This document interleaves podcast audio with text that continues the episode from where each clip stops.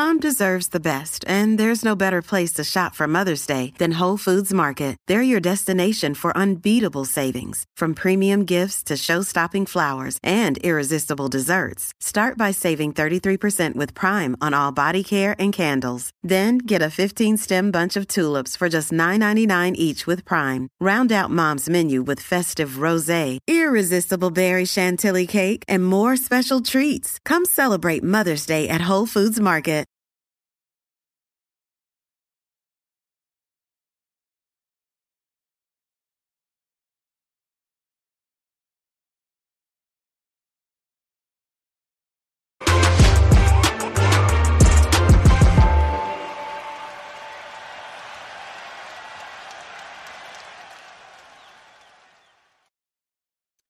Welcome to On the Line. It is Tuesday, March 7th, and we are back with our latest episode to dive into all things track and field. I'm Ashley Tishins here with my amazing co hosts, Olivia Ekpone and Corey Mull.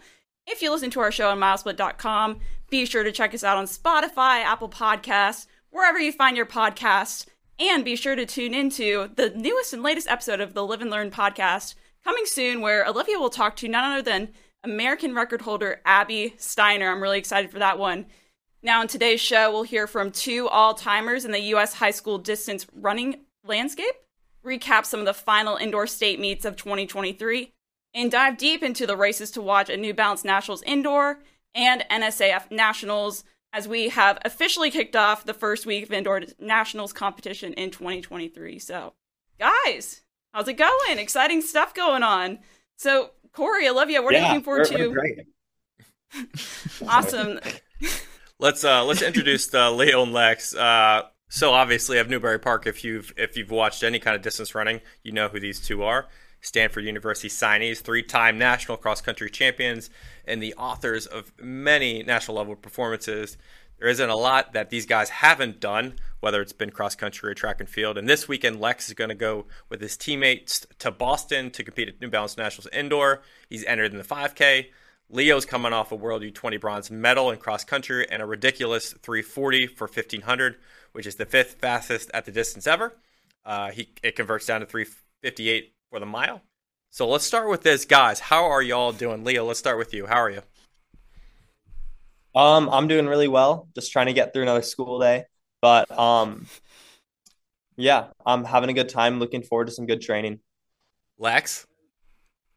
Oh yeah, same as Leo. Just trying to get in some solid training, but also looking forward to a pretty exciting race on Saturday. I know. I know. We can't. We we, we can't, we're looking forward to this like hundred percent. Uh, Leo, I want to start with you. Obviously, you're you're the most you know recent performance here. 1500 meters at the 10 uh, this weekend. You ran 340.86, fifth all time outdoors. Can you talk to us a little bit about what was your plan and approach, and how did you execute on that day? Mm-hmm. I mean, there really wasn't much of a plan or approach because the thing is, is, like it was it's a professional race, so like I didn't really know what to expect. I knew it was going to be fast, and, and I wasn't sure exactly where I fell within like the field of talent.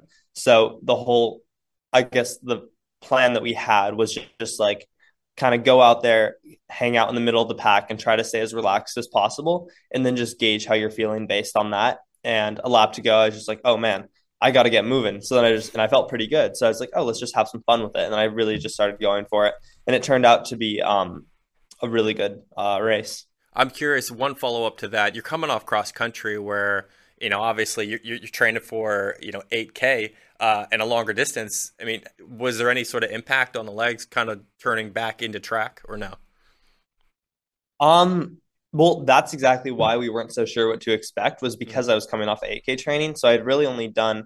I'd really only had, I think, two weeks in between this race that I just did on Saturday and the 8K that I did in Australia to like change over into um track stuff. So like we didn't really know where I was at. So this was kind of just like a benchmark. Um, but yeah, I think I I mean I felt fine. I felt great. You know, I think maybe the paces were a little bit foreign to me, but um no, I think that's a really good starting point. Now, Lex, you alluded to this a little bit earlier, but you'll be com- competing this weekend in the 5K at New Balance Nationals. And, you know, I have to know, like, what's the end goal there for you? You know, sub 14 national record simply a win like you know take take us through that strategy going into this weekend. Well, I think all of those are are the goals. Really, it's like uh, it's also in a sense just like a test of my fitness where I'm at because I was injured for a lot of uh, I was injured for a lot of December, like pretty much the entire month. So then I raced the the qualifier at USA's after like only like a week of training. So for me, it's like how much training have I been able to recover? You know, because it, you never really know until you race. So my workouts have been good, but the goal is just to see how fast I can get. I think I'm fit for at least 14 flat. I think getting the national record should definitely be in the cards. It's just a matter of how fast the race goes, who's in it, and who has it that last mile. Yeah, well, we're definitely excited to see what you put together over this weekend. Now, both of you guys, you're less than six months away from graduating from Newbury Park, and you guys have accomplished so much. Some historical historical things have happened, especially at the national level. Leo, let me start with you. How are you planning on making the most of this last outdoor season that you have? Um, I mean, that's a good question. I feel like I haven't really explored all of my potential in track yet for whatever for one reason or another i've had different track seasons where like i've been out for sickness or injuries or this or that. So like i'm really hoping to have a pretty complete season this year. And with that i think that like i just want to really commit myself to every race i'm in and make sure that like i'm exploring different events and races so then like i can walk away from high school knowing that you know i really put myself out there in this race or in that race and i can you know walk away pretty satisfied. Lex how about for you? I think it's it does really feel weird to be this close to graduating, but we have done so much. It's just about like that last little cherry on top. You know, we it's senior season, so we are the the oldest guys out there, unless like you know there's other seniors. But like it's all about just any of those last little things that we couldn't get other years that we want to get. So like for me, I would love to try and run a fast outdoor 5K and and maybe click off that 5K record that I was just off last year. Maybe I don't know if time will let it, but maybe an indoor 3K, that would be pretty close considering I was less than like a tenth of a second away from Nico's record. But it's just like those little things that like you just want to shoot for in that last chance. Interesting. So you might hold on after New Balance to maybe get one more opportunity in the 3K if it's there. Yeah, I think it just depends on whether or not we can find a place to race it. Because for me, it's like I don't really see a reason why I can't just like intermingle indoor and outdoor. It's not like they're like two completely different things, like cross and track. You know, it's just the track is just half the length. It just I'm if I'm training for like 5K or two mile, why not just go race a 3K in the mix? You know? Yeah.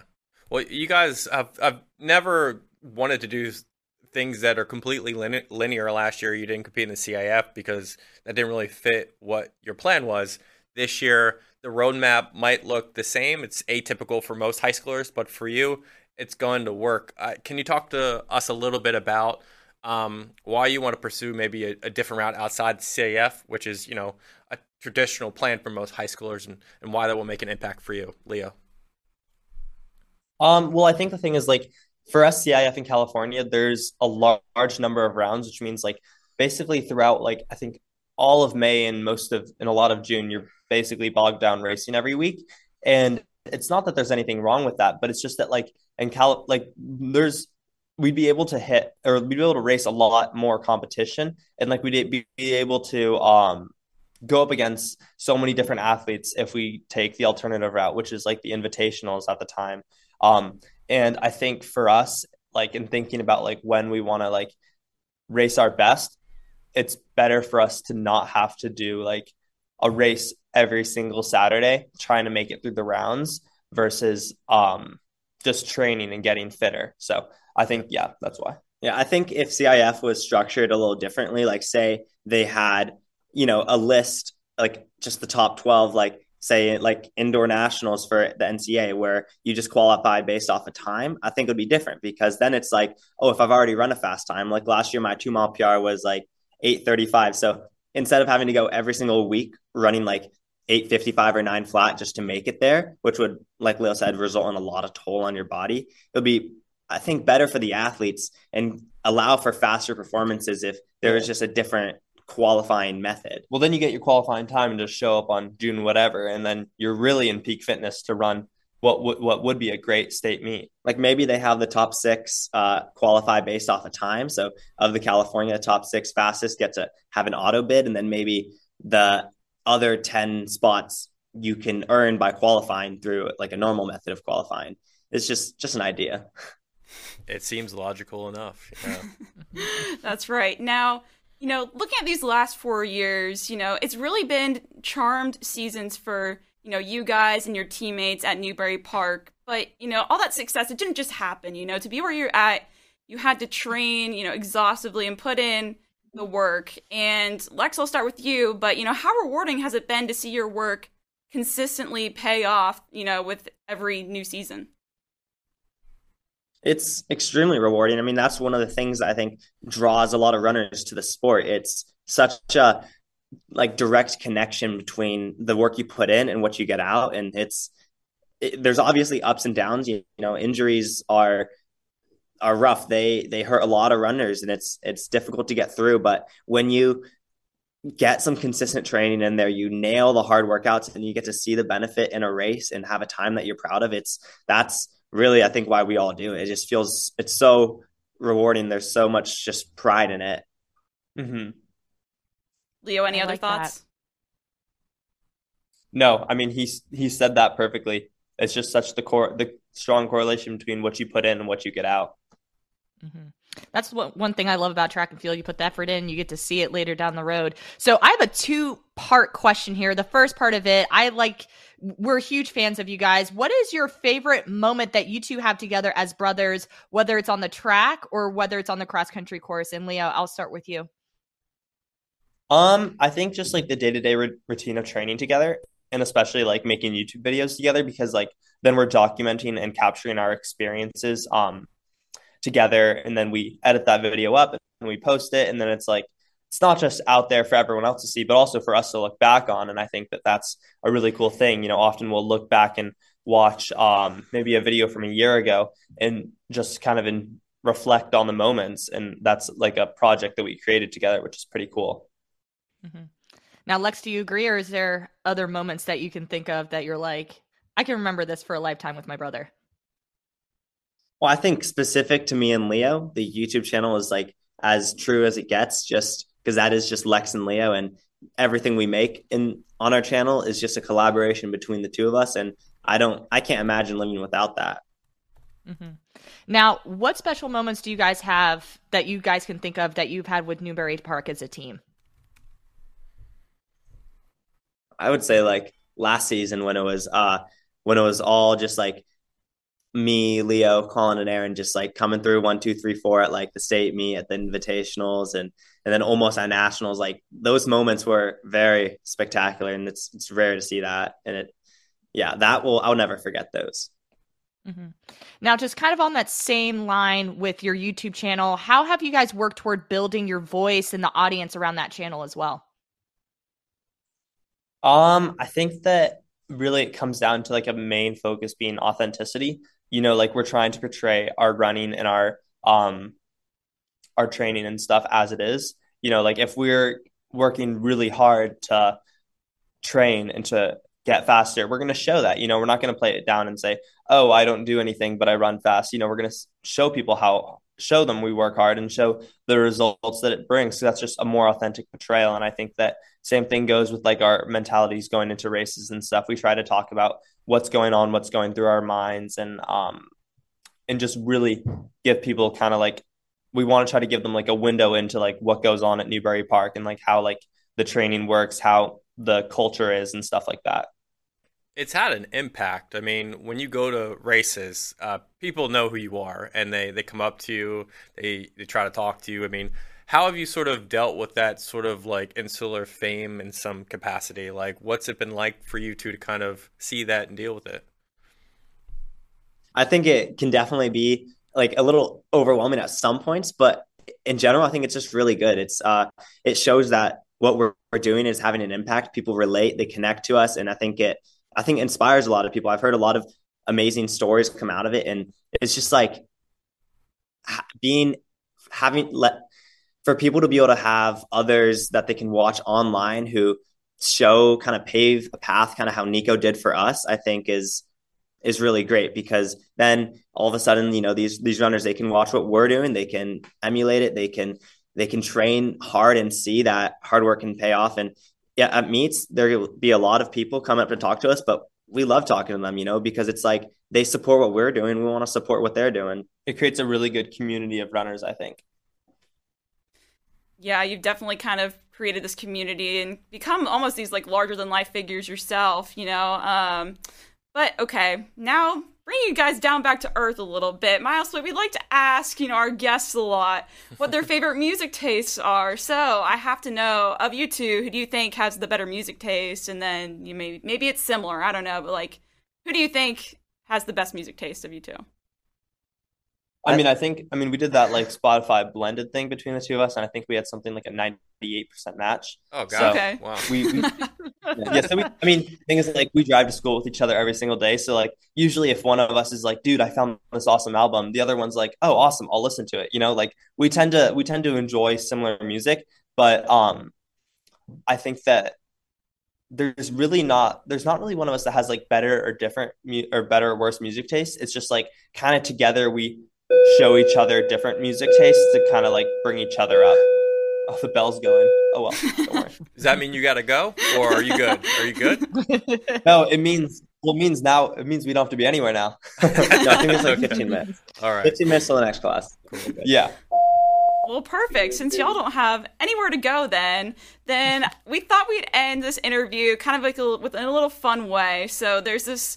I don't know if y'all have seen it, but there's kind of this popular trend on social media, like more of a TikTok trend, where you'll kind of have family members together in a room, and like you know, there's a sound or a narrator, and it like asks like a question, like you know, this person is you know the most funny, and then you point to whoever you think is the most funny, whether it be yourself or you know the other person.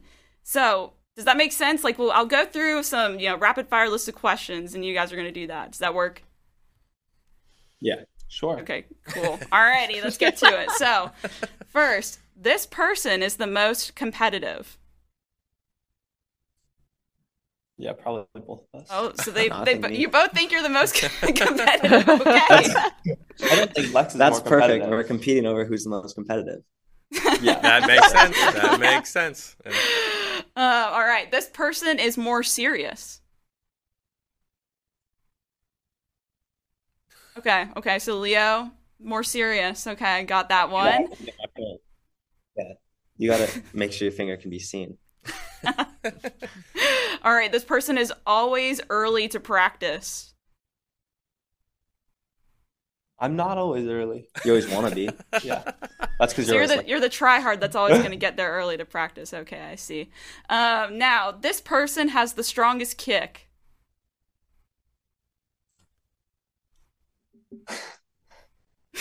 We can't see your finger, Leo. Oh, I don't know if you're pointing. I don't think Yeah. it's Well, I think it's just out of the two of us, though. That's Okay, the whole point. okay. Yeah, I, mean, I guess that makes sense. I mean, you just ran like the fifth fastest all time, fifteen hundred. So I get that Yeah. one there. Yeah. All right, which of y'all is the most creative? Okay, okay. So Lex, you're kind of running the the YouTube creative side of things. Okay, got it. Yeah, definitely. Um, I did. This is definitely a Corey question here. This person here has the best movie knowledge. Which of y'all is like the movie buff? We both love think movies. you probably research it more. Really? I was gonna say you would, but Uh, Okay. maybe. Okay, interesting. well, I think you know about the movie we're watching. Oh yeah, I always like to research what we're watching. now, this person spends more time on their hair in the morning.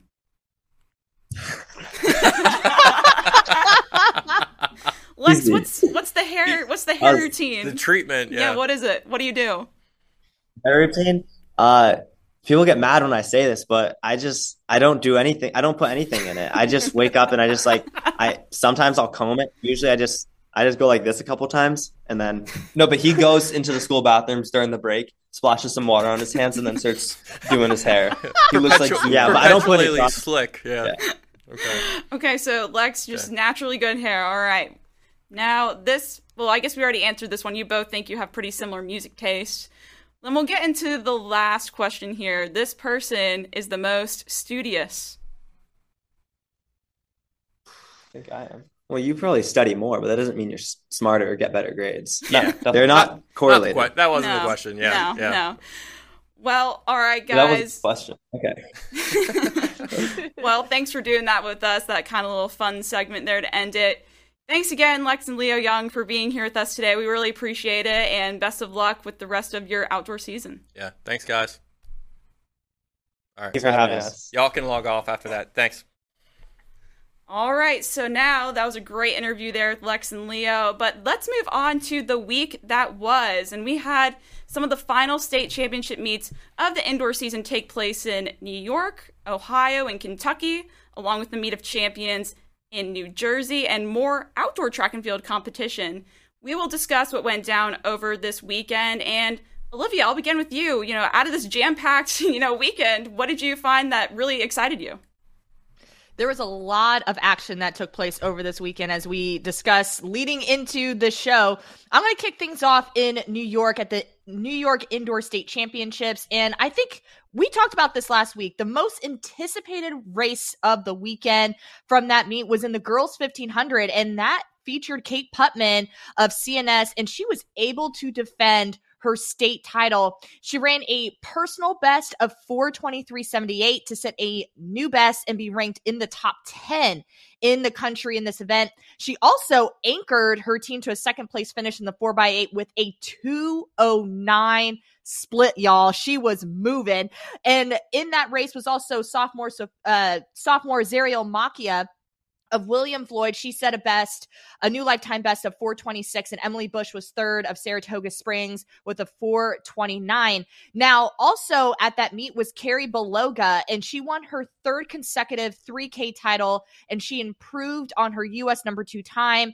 She ran a 92209 for new best. And guess what, guys? She was also the anchor leg on her 4x8 team from for Cornwall, and she split 208. So these girls were definitely moving in the relays for sure in New York. Now, just looking into the boys' side, in the boys' 3,200 meters, you had Colin Gilstrap. He dipped under nine minutes for the second time in his career and he won the title with an 858.66. He was just off his personal best of 857.39, which he ran to qualify for his qualifier meet. So he just put everything together there. Fordham Preps, Jalen Sintagio claimed the 300 meter title with a U.S. top 15 performance of 34.14. We also have to talk about the field event as well. Cameron Cole, who's just been on our radar of Webster Schroeder, continued her undefeated season in the high jump as she cleared five nine, and then in the long jump she had a leap of 19 feet five and a half inches. Her teammate Corianta uh, Griffith finished third in the long jump and won the triple jump title with a huge, massive leap there, 40 feet 10 and a half inches there. Now, I also as we talked about, there was a lot of indoor things going on, but we have to talk about what happened at the outdoor track. Akala Garrett, y'all, she just put it all together. She made her 100 meter hurdle debut at the East Meck home meet where she clocked a 1296. There was no win indicated there, but nonetheless, y'all, she became the first female in North Carolina state history, and she was the ninth girl in high school history to break 13 seconds in the short hurdles under all conditions. Here is that race. First one to the hurdle, and the rest was history there. Just really separated herself. Look at that clean form o- over all the hurdles, and it was just super spectacular. So, that those were the events. New York and Akala Garrett, Akala Garrett really caught my eyes over the weekend. Yeah, those were some awesome moments. Corey, what caught your eye this weekend? I'm gonna go rapid fire here. Uh, I have the Ohio Indoor State Championships where a lot happened, um, quite simply, and I'm just gonna go through a litany of them. Effa Pashka, uh, 456 in the 1600 meter, really good mark there. She ultimately battled with Katie Klute in the 3200 meters, and Katie Klute, underrated athlete, continues to be underrated, ends up winning that race in 10:32. I think we got to give her some respect because she's definitely earning it. Camden Bentley. U.S. number four in the 60 meter hurdles, already had a state record. She ran four four seconds in the hurdles in the prelims, eight four six in the finals. Really good effort there, and we just have a TikTok of her up on our, our account recently. Connor Ackley doubled in the 16 and the 32. We went 407 and 904. Uh, the Lancaster boys uh, end up going 748 in the 4x8, which is flying. And then Jaden Douglas in the 60 meter hurdles, 776. That's going to put him in the top 10 in the, the national rankings. And he's, he's a guy certainly to watch out for. As Olivia said, outdoors in full force now in a lot of states and have to bounce it around a little bit. In Florida, we had a epic Florida 100 meter showdown between our guys at American Heritage, Zamari Sanders and uh, Brandon Bennett, and Kaj Baker. Kaj Baker coming in here after those guys go viral. Kaj Baker wins the 100 at the Ellis Elite 16 Invitational in 10.56 seconds. So a lot of great freshmen in Florida. Christian Miller went under 21 seconds at the River Relays Classic 20.78. Uh, at the Bolles Bulldog Classic, our guy Patrick Kuhn 853. He did not touch the row, guys. He was he was clean through that race. we got Donovan Bradley in Texas, 300 meter hurdles, 37.12. That's a new U.S. number one. Brennan McHenry of Brophy College in Arizona cleared seven feet in the high jump. And Jace Posey, who I think we'll be talking about a little bit over this outdoor season, the son of James Posey, a huge Texas State champion last year. Uh, he went seven feet two in his first event. A lot of great things happening for him. One last one. John Scott Kendricks broke the Mississippi State outdoor record, 17 feet and three quarters. Awesome job from him. I like that rapid fire there. Lots of awesome performances. I'm going to take it back to the indoor competition Northeast for a second and talk about the New Jersey Meet of Champions that happened. And I'll kind of go rapid fire too. I'll try to shorten this up a little bit here. So we got what I think was probably the race of the day, which had to have been the boys 400. You have Xavier Donaldson of Seton Hall Prep. He goes 47.35 for a meet record in that event. That's number five all time in New Jersey. And you also had two other guys who went under the former 48.26 meet record. That's Bryce Tucker of Pennsauken in second in 47.50, and Alexander Sadikov of Ocean Township third in 48 flat.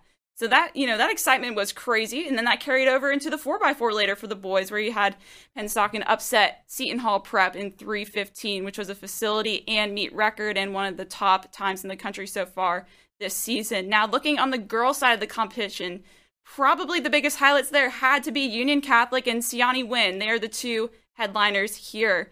Wynn and Union Catholic combined for six of the nine track race wins at the meet. That's I mean, that's just remarkable, I think, in my eyes. And if you look at Union Catholic, they went one, two, three in the 800, led by Peyton Hollis in 211. Taylor Cox goes US number four in the 55 meter hurdles with a 788.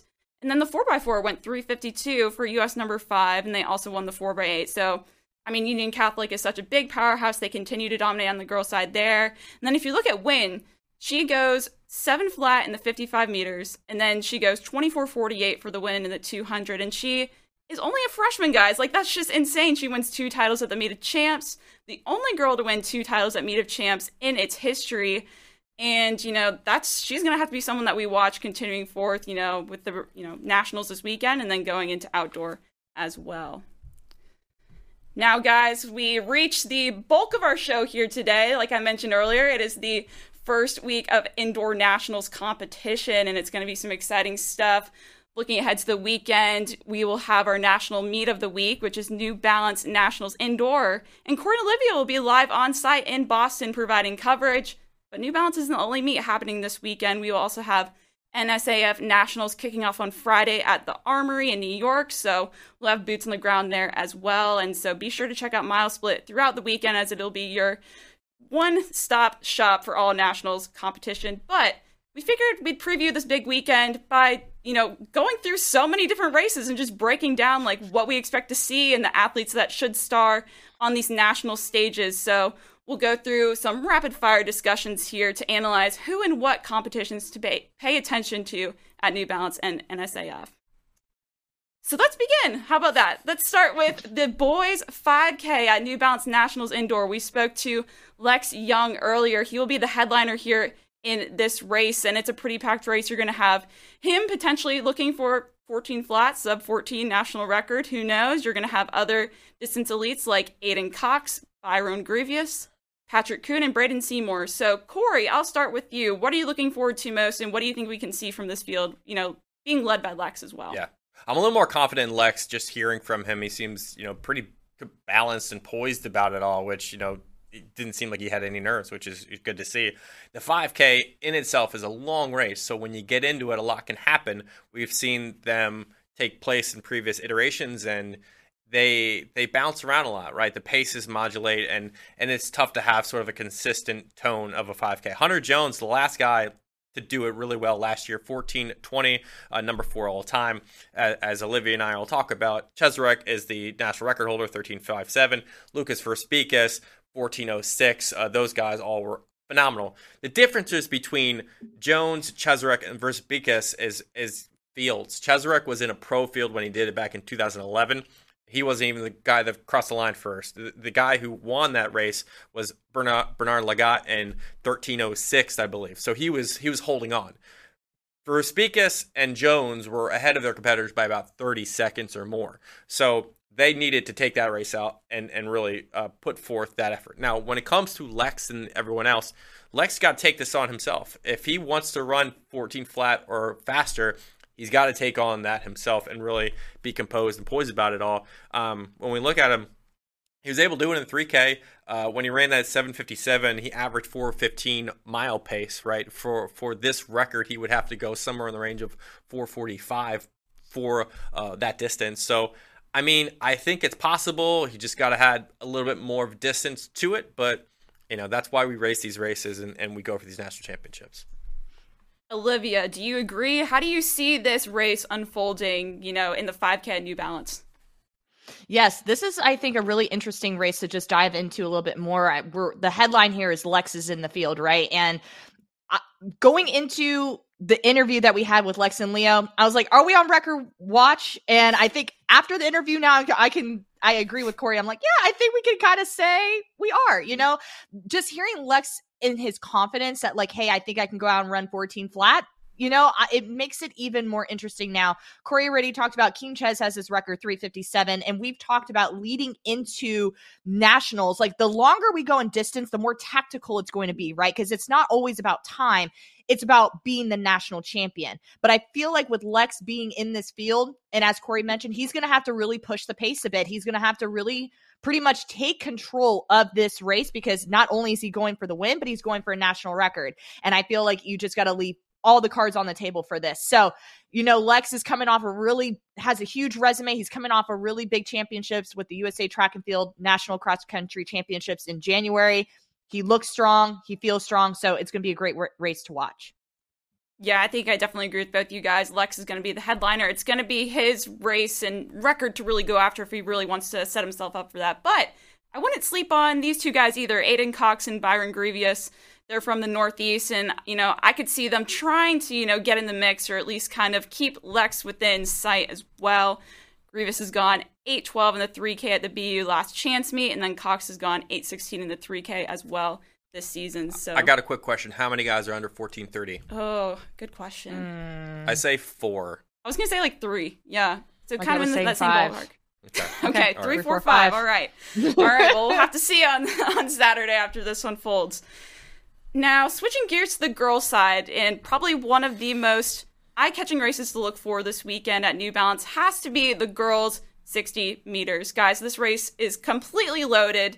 You know, it's it's hard to go through the list and pick out all the elite athletes that are in this race, but some of the headliners have to be Shawnti Jackson, Adaejah Hodge, Micah Holland, Avery Lewis, Layla Campbell, Olivia Pace, Rain Redmond, and I mean, frankly, the list goes on. You know, it'd be exhausting to go through it all. So, Olivia, I'll begin with you. You know, if you're looking at this race, the 60 meters, what are you, you know, looking forward to most?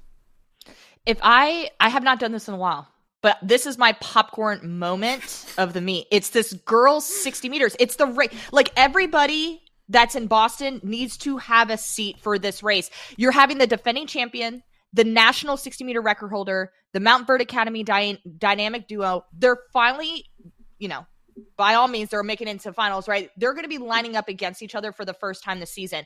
Let's start off with Avery Lewis. I know she was just the athlete we had on the screen. She's been looking strong, especially toward the later half of this year. She won the Pennsylvania State Championship title with a 722, and every time she steps onto this track, she lowers her best. She ran a 727 to win this title last year. So this is your defending champion. On paper, Shawnti Jackson, the national high school record holder at this event, ran a 716 at the Millrose Games, and she's setting all time marks and national records left and right when it comes to the sprint. So, of course, Shawnti Jackson is a part of this conversation. You cannot exclude Adaejah Hodge and Micaiah Holland, who both of them have actually ran four sub 30s in the 60 meters this year. So, regardless, this is going to be something special for all the athletes that make it into this final. And I'm saying that this is the event that we could potentially see another national high school record fall. I, am just saying, like, it's going to be pure speed all the way across. Yeah, I'm actually going to piggyback off of one thing you said just a minute ago. You mentioned Adaejah Hodge and Micaiah Holland. You know, I think that if you look at those two athletes, you said they've gone consistently under 7.3 this season. They're two of the most consistent athletes. And if you look at this race, yes, Shawnti, I feel like, is got to be the favorite. But if anyone can challenge, I think it is going to be those girls, and especially in a star-studded field, like you said, they're going to be all towing the line finally together, you know, in one race, and it's going to be exciting. And you know, I think these Montverde stars could really go after it as well. Corey, what are your thoughts on this field? Well, they got to get there. Uh, the rounds are no joke. Uh, yep. Athletes are usually left out. Um, it takes a lot to get there, so I, that's the first part. You know, getting to the line in the finals you know, Shawnti certainly, uh, I think, has the fastest times. And when you look at her resume, you know, she is the favorite. But here is her moment. I think, you know, you ran that t- that 200. That was like your statement, your big, fast statement. Here's your winning statement. You got to go up against the defending champion, as you said, Avery Lewis, who is no joke. She just ran 7.22 at the Pennsylvania State Championships, which technically in a high school field is faster than anything that Shawnti has done against a high school field. Shawnti's three fastest 60s have come against pros. So now she gets an opportunity to prove it against her peers. And I think that's that's awesome. That is an awesome moment. Get to the finals, prove it, boom, I did it. But I think when you look at the field, uh, it, it really is one of the most loaded fields we've ever seen with, with Holland. Olivia Pace should be up there. Layla Campbell doesn't want to, you know, you know, be a silent observer too, right? And I think the the part with Shawnti that she has to keep in mind is that like she's a target for all these girls that have been watching her and and seeing that we've been talking about her all season long, and she's just got to realize that, right? And you can have all the physical ability in the world, you can have all the talent, you should be the the person to win it, but then you have to have the poise and the composure to do it. And if you get all that stuff locked in, it's your game to win well, we'll see what happens on the day as these girls go through the rounds in the 60 meters in one of the races to watch at New Balance Nationals.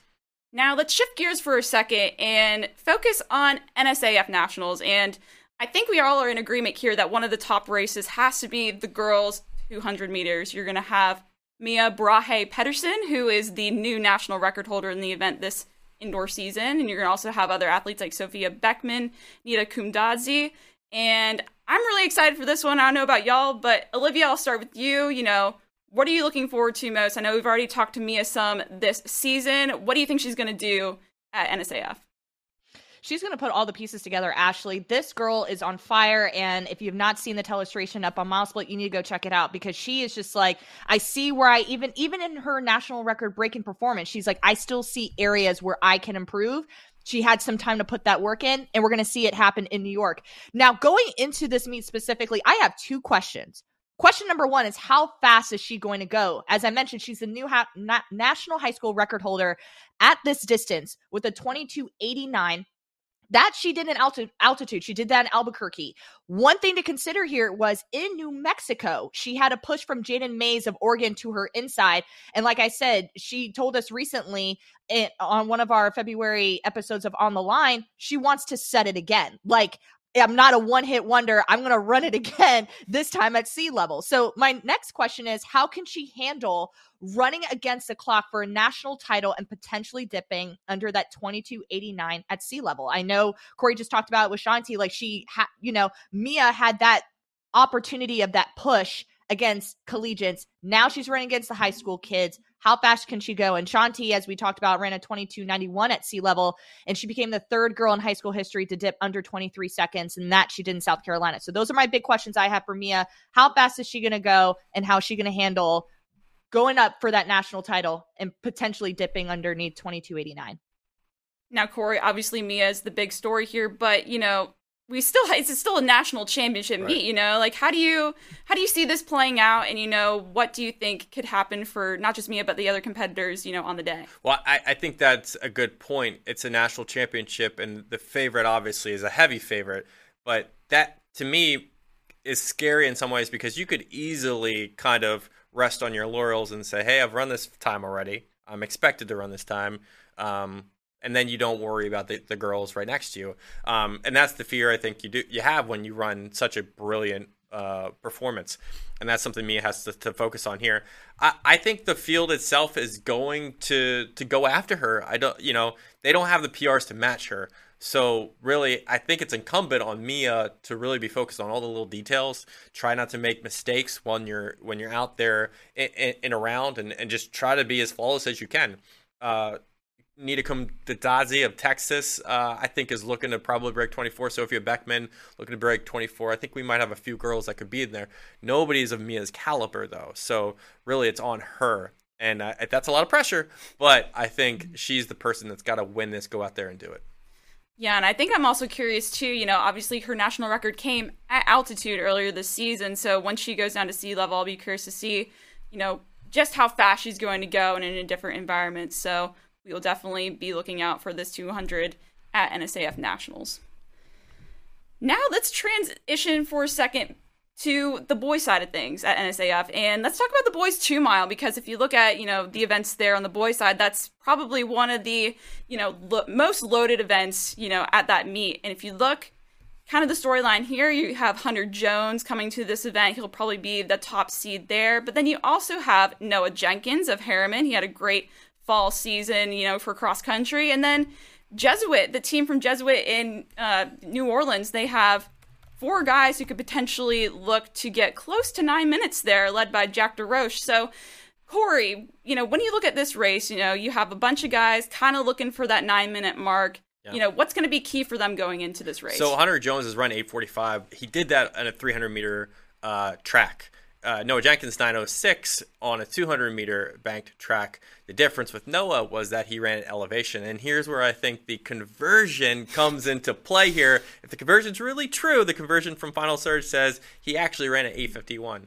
So if you, you look at Hunter's time, you put that on a 200, you put Noah on a sea level uh, uh like location. Maybe we're equal here. Maybe it's Noah and Hunter going toe to toe in this race at the front. I really do think it's going to come down to those two. Uh, the guy coming down from sea level might get a lot more oxygen in his lungs, and he might run a little bit better based on that. Hunter's going to have to battle, but we the thing I love about Hunter when you watch him is is he looks like he's working hundred percent. I mean, he literally looks like he's running through the gamut there on the track, and you can see it in his eyes. Um, so I do think he's going to fight for it. Other side story here too. I don't know if you want to get into this, Ashley, but Jesuits boys. They have four boys entered. I think we got three possible to go under to go around nine minutes. And then I, I did spoke, speak to Cullen uh, yesterday, and he said another guy is kind of working back into fitness, but we could get three at nine. We could get another under nine thirty. That's right. Yeah, I mean, I think we should have like a can we have like a four by two mile event? Like I think Jesuit would, would win that one there. Yeah. You know, they're led by Jack DeRoche, who's their top two mile guy, and like you said, Coach Cullen Duty, you know, he thinks that you know three of his athletes, you know, a huge amount of athletes could go after that nine minute mark, and you know, the guys behind him right there together, and to have that amount of distance talent, like on one team is just it's remarkable. You know, I know, you know, me and Corey went had the privilege to go down there and speak with them and see how they train, you know, down there in New Orleans and they definitely have something special there. So if they can work together, you know, as a pack, you know, that's the benefit too. If you can work together as a pack in that sort of race, that can help pull everyone along. And I, you know, I expect to see something really cool from Jesuit there. And I want to mention too briefly back to Hunter Jones. I got to see him compete at Michigan Indoor States a couple weeks back, and I spent a long time talking to his dad as well. And he's just a workhorse, you know, like like you said, Corey, like he he puts, you know, he wants to do everything he can to push himself to the limit. You know, he tripled at Michigan indoor states, and I feel like if there's any guy who can, you know, go after a really fast mark here, it's going to be Hunter Jones. Um, but Olivia, what are your thoughts here, you know, on this loaded field? Yeah, Ashley, you brought up a very valid point when it comes to the Jesuit team. Like the fact that there's so much depth when it comes to that distance squad. And I think the key for them is, like you mentioned, running in that pack, pushing the pace a little bit more. Again, we, we've talked about it, like it gets a little gets a little crazy when you get to nationals and the, the main objective is to win the title not necessarily the time but here's an opportunity where these athletes could really push the limits, really push themselves here a little bit more. Hunter Jones, we, we all agree this guy's a workhorse. This guy knows how to put everything out on the table. This guy's always working. So I'm excited to see what Hunter jo- Jones does here, especially getting the pressure from the pressure from the Jesuit boys. It's going to be an interesting race.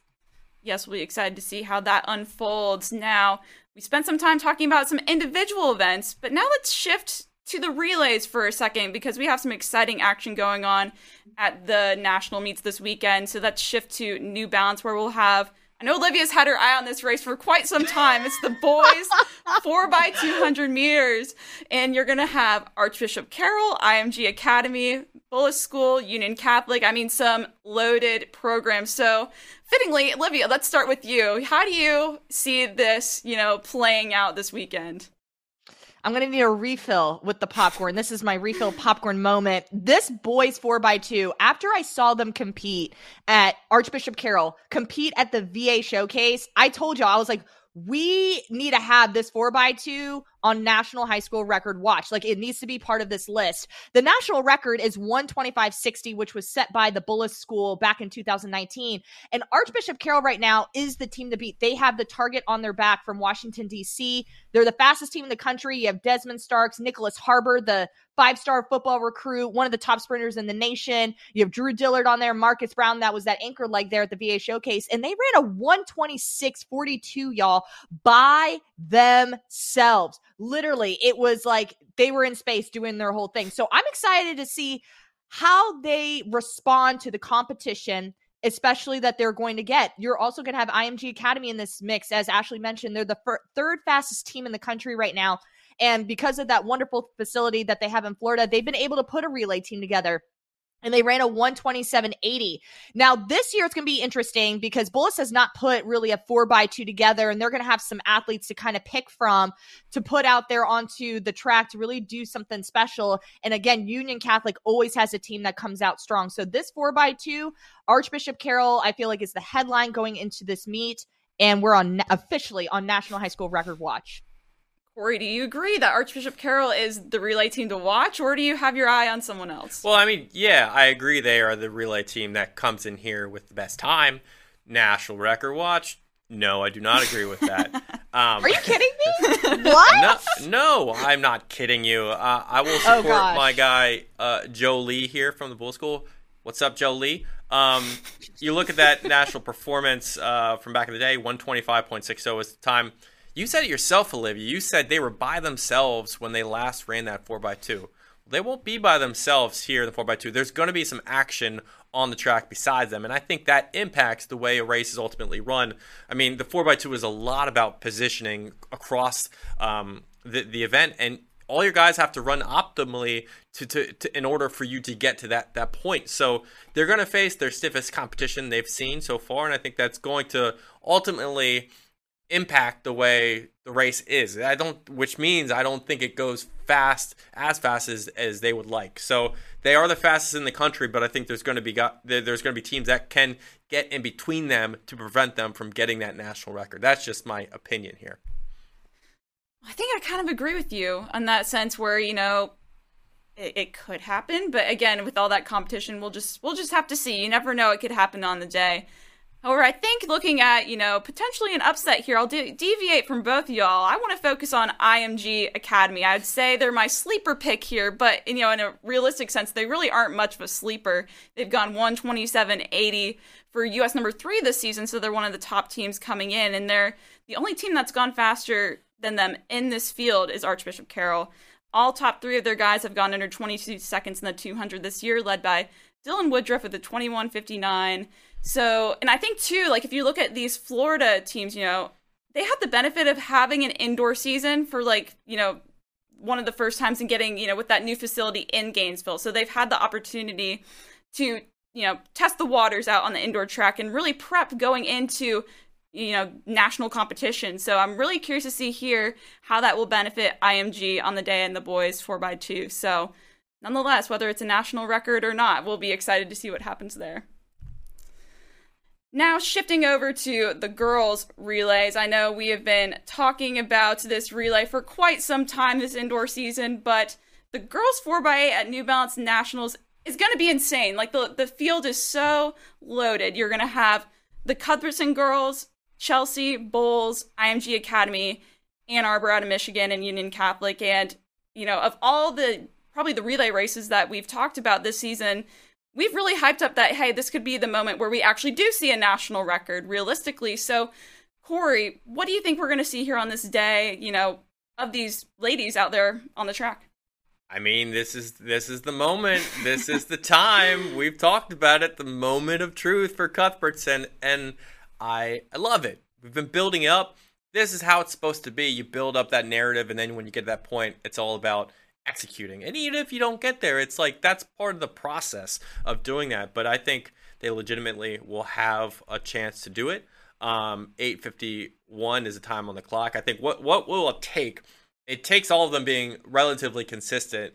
They can't have one really falling off, and if one falls off, they have to have one really outstanding runner. Then, can we see a, a sub 210 runner here for Cuthbertson? I think it's possible. I like Charlotte Bell. I think Charlotte Bell is their their their their stud uh, out of that lineup and can really put down something special.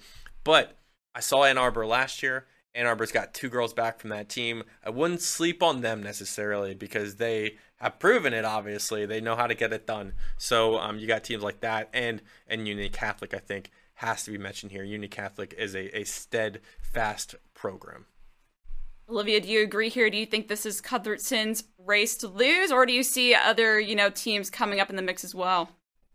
I definitely see Cuthbertson being the heavy hitter here. As Corey mentioned, this has been a fantastic team. Just Justine Persano, uh, Stella Kermis, Charlotte Bell, and Alicia Persano have been this squad, I feel like, since the beginning.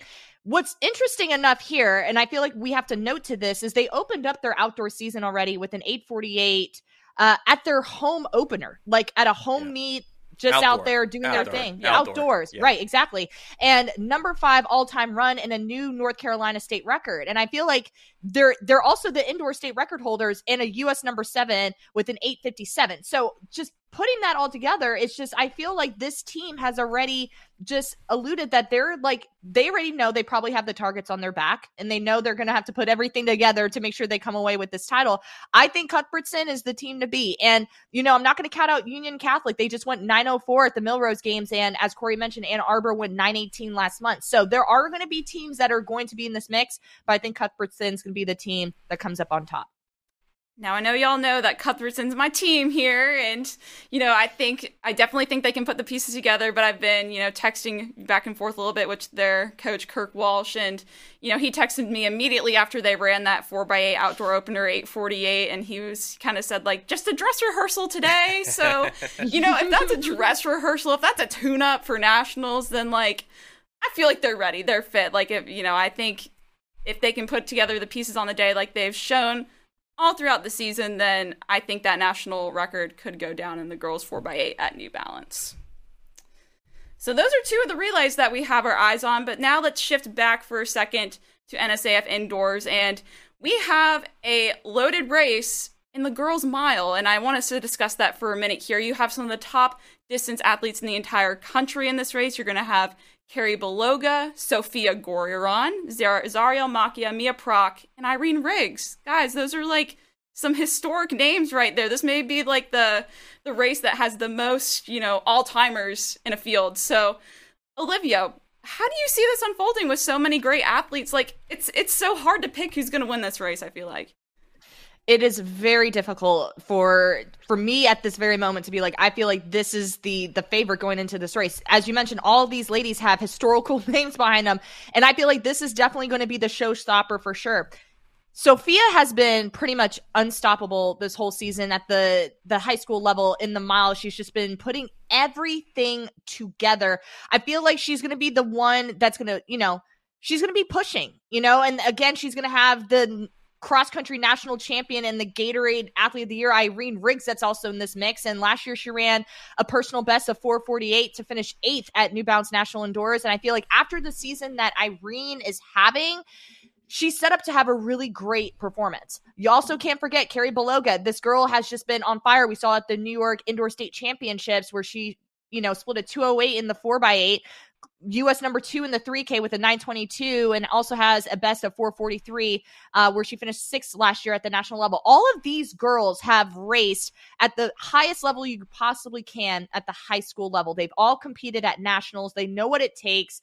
I, I really don't know who is going to win this race, to be quite honest with you. I feel like all these girls have the potential. It's going to be whoever can put it all together on that day. Corey, do you feel more kind of clear cut on how you think this race is gonna develop? Yeah, I do. I Sophia. Sophia's gonna win the race. Uh, I'm willing to put my uh, marbles on it. Uh, mm. Basically, uh, I'll put my bet on that. Uh, Gorriaran is gonna win the race. Um, I think you know over the course of the season, I've been sort of like kind of hesitant to outright say she's been the best in some of these events. I'll just come out and say it here in the mile. I think she beats all these girls. I don't think she. Le- I don't think she pushes the pace. I don't think she sets the tone. I think she lets others do the work first.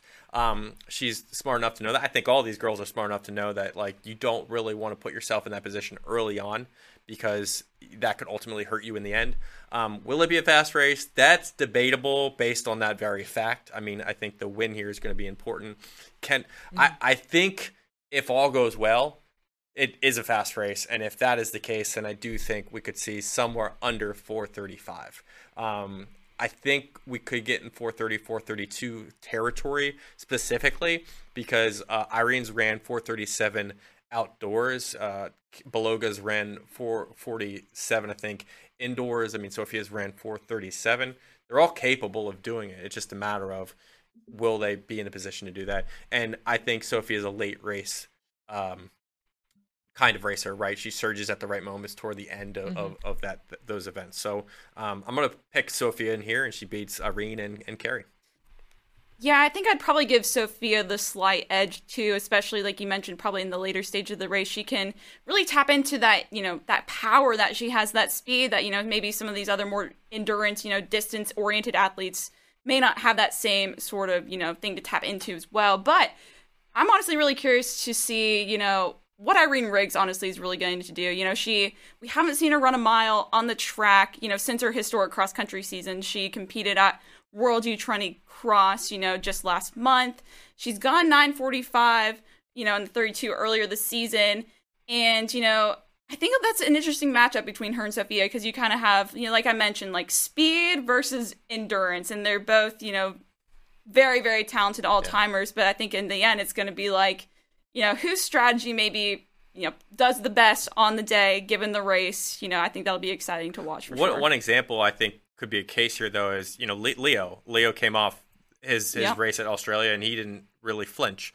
So I don't really think that will impact Irene in the way that maybe we think it will. I think she'll have it uh, when race comes. That's a good point. That'll be exciting to see. Could be one of the biggest races of the weekend. So we'll be have our eyes on that for sure.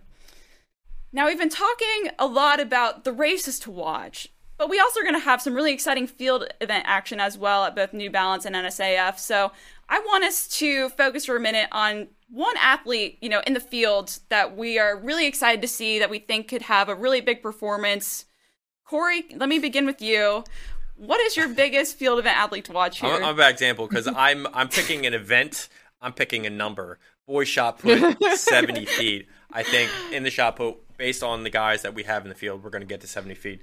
We have Jacob Cookingham, who's U.S. number one, Luke Himes, U.S. number two, Hayden Dixon, U.S. number three, Rodney Laura, U.S. five, and Benjamin Shu, who should be talked about. He's coming off, I believe, basketball or wrestling season. He was a wrestler, so he's definitely in the mix here too.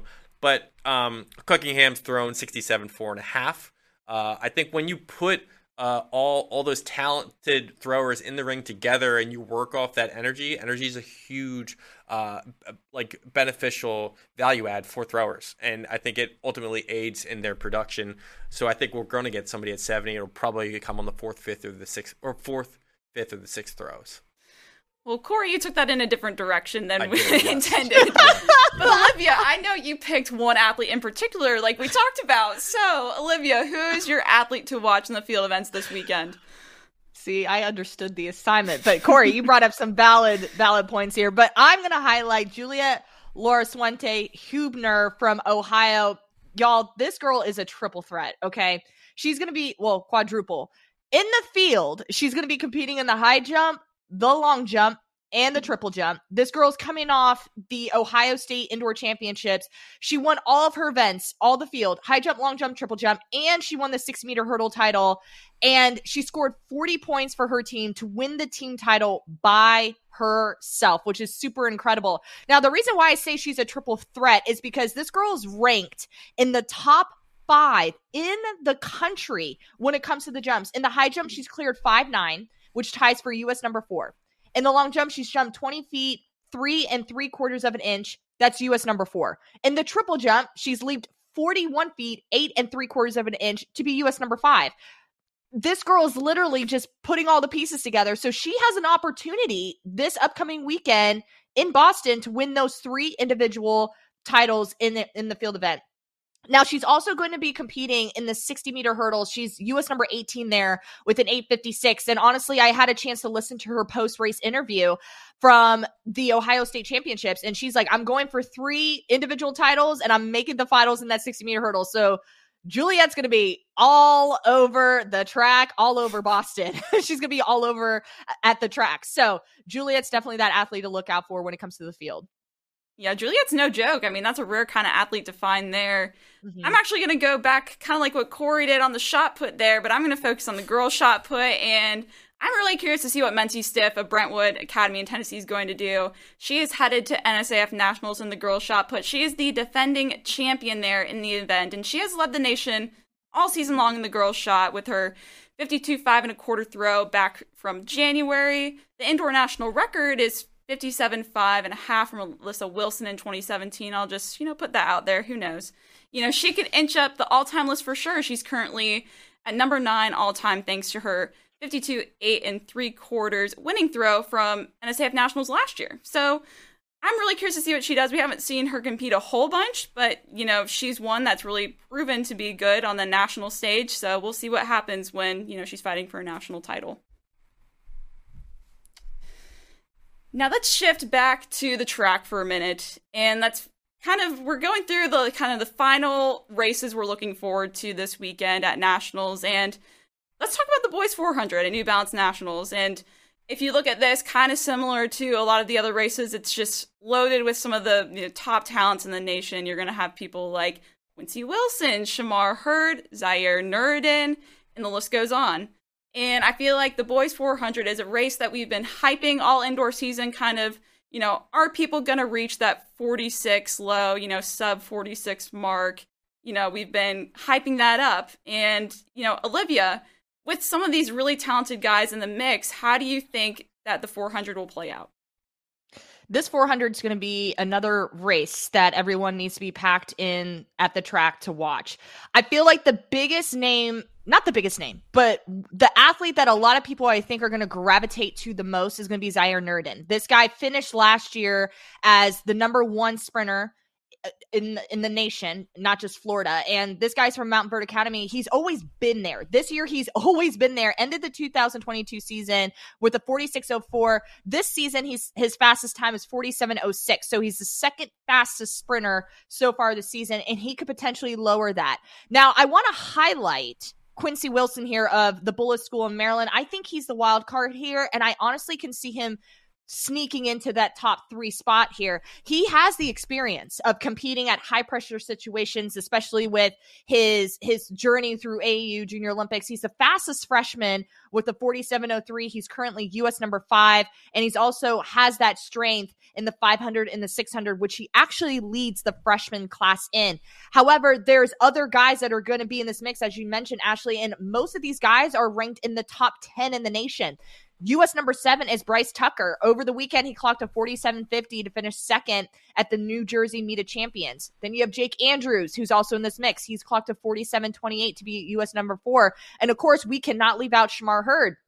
He ran a 48 43 personal best at the lab. Like the list just keeps going on and on with these top contenders. But I really feel like Zaire Nuruddin, I think just coming back from what he did last year, I think people are waiting to see what he can do in his final indoor national championship. So that's how I think it's going to unfold a little bit. It's just so much is going on, but I think Zaire has the biggest target on his back.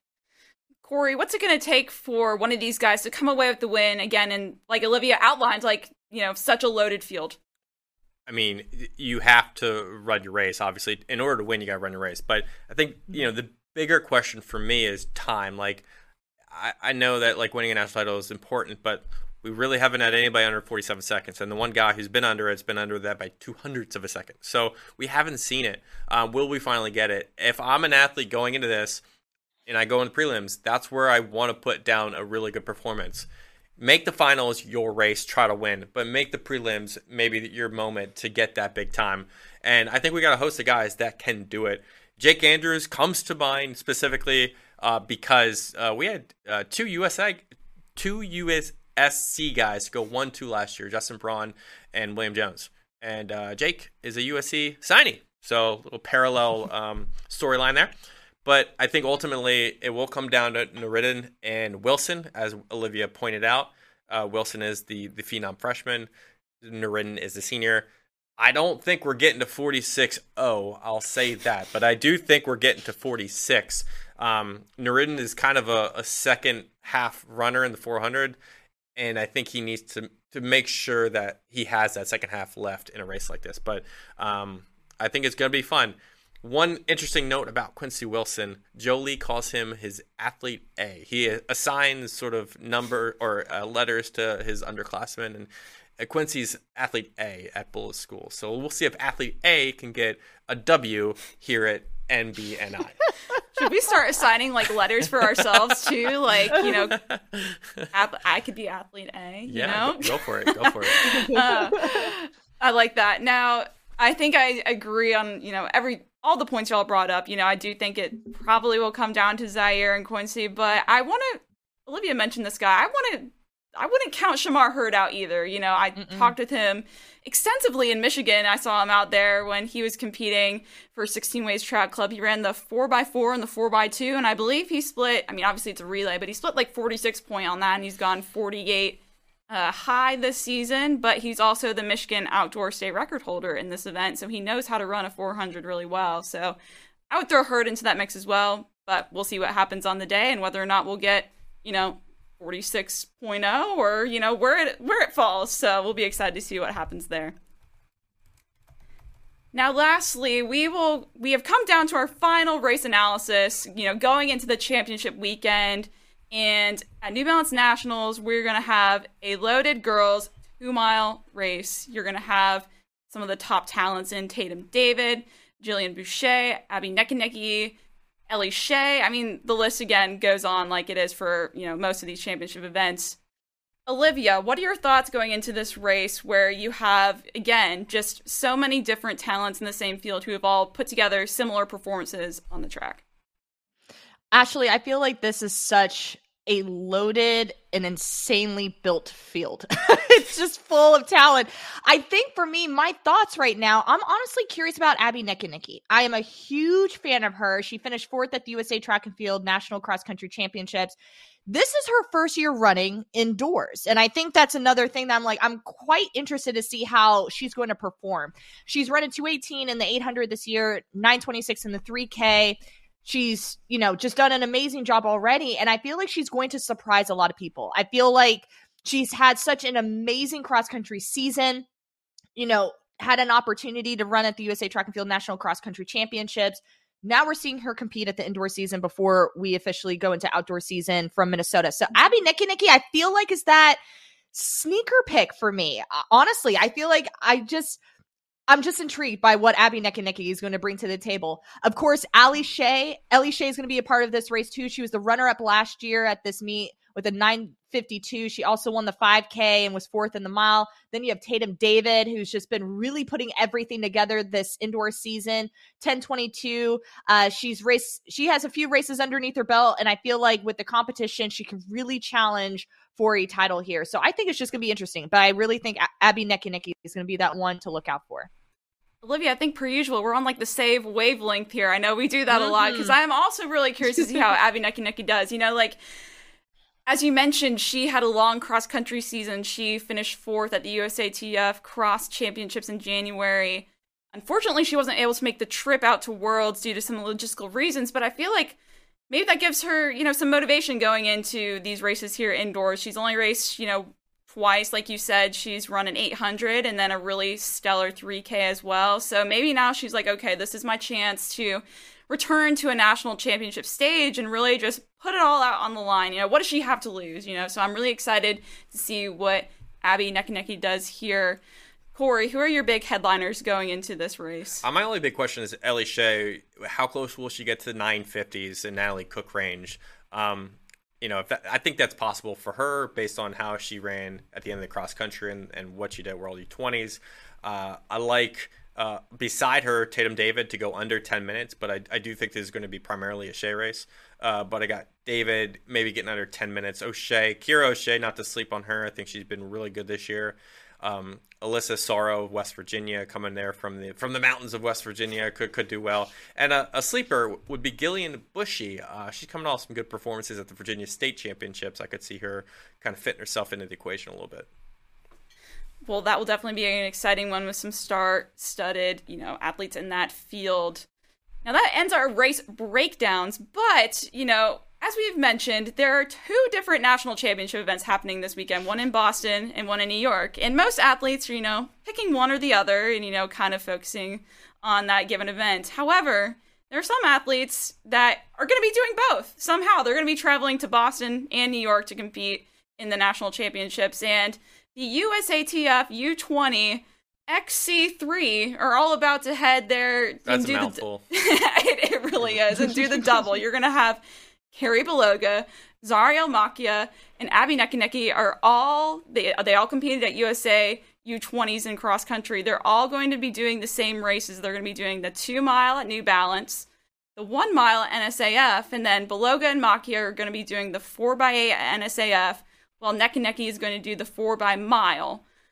Guys, that's that just sounds exhausting, you know. Like, so Corey, as you you know look at this and you know you're looking at these athletes, how are they going to pull this off? You know, what do you think we're going to see from them? I'm going to call them the U23. The U23. Okay, that sounds better. You know, that was, that was the whole thing. It was, it was too much. Or the XC3. I like XC3. U23 or XC3. XC3. Uh, XC3. I'm assuming, I'm assuming they had a conversation in, in Australia, maybe. What do you think? Yeah? Could be. Could be. Yeah. yeah. Probably. Okay. All right. mm-hmm. I'm going to use my Australian accent right now. Hey, mate, you want to do something crazy? The two mile and mile but here's the twist it's in Boston and New York. you like that?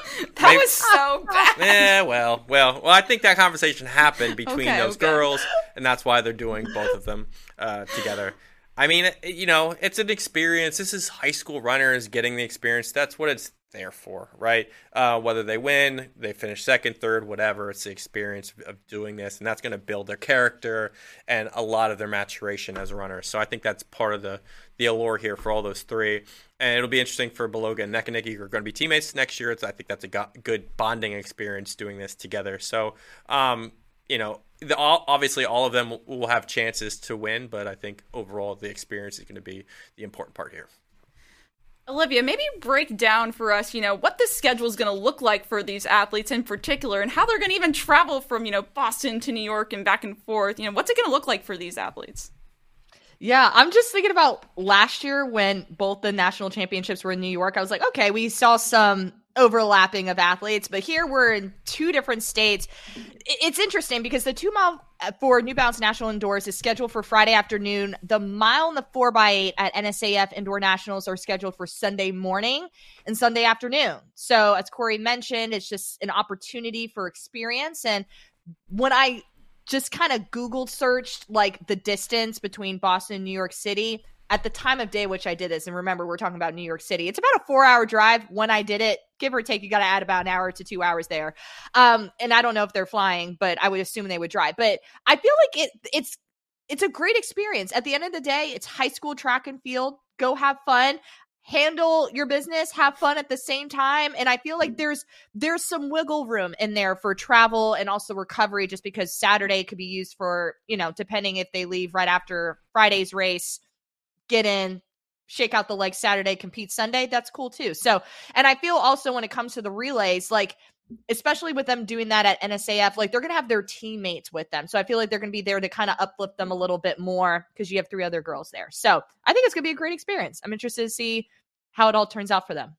Yeah, that's what it's all about, right? To have fun, you know, on the championship stage. I think that'll be really exciting. And, you know, looking at these ladies in particular, I think I'm really curious to see how Zariel Macchia does. I think for a while I've been really impressed with how this young sophomore has really handled herself, you know, on such a big stage already. You know, she's going to be competing in a loaded field in the two mile, loaded field, the one mile. I mean, that's just great racing experience for her going into, you know, she still has two more years left of her high school career and she certainly can hang with them too as well. So I'm really excited to see what Zariel does there.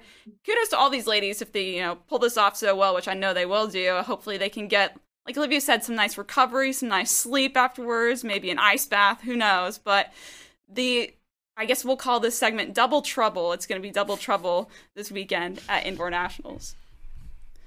Now we have we did. We did have one last segment, but I think that's going to wrap it up for us here. That was a pretty mega national show, I think I would say. So, guys, that's our show today on the line. Like I mentioned earlier, Corey and Olivia are going to be going to New Balance Nationals Indoor. They'll be in Boston. Guys, do you have anything exciting you're looking forward to in Boston? On Thursday, before the, we start our coverage on Friday, I know at night there's a show on ABC called Alaska Daily. Gonna yes. catch up with it. Yes! Our show! Cannot wait. Yeah, and then it's all coverage after that. I will it's say, coverage. Yep. I finally watched Alaska Daily, and it's very solid, very solid. So we can all watch it and then discuss. So excited yeah. for that. Yeah. Well, guys, thanks again for watching On the Line. We will be back next week to recap everything that happens this weekend. We'll talk to you soon. Take care.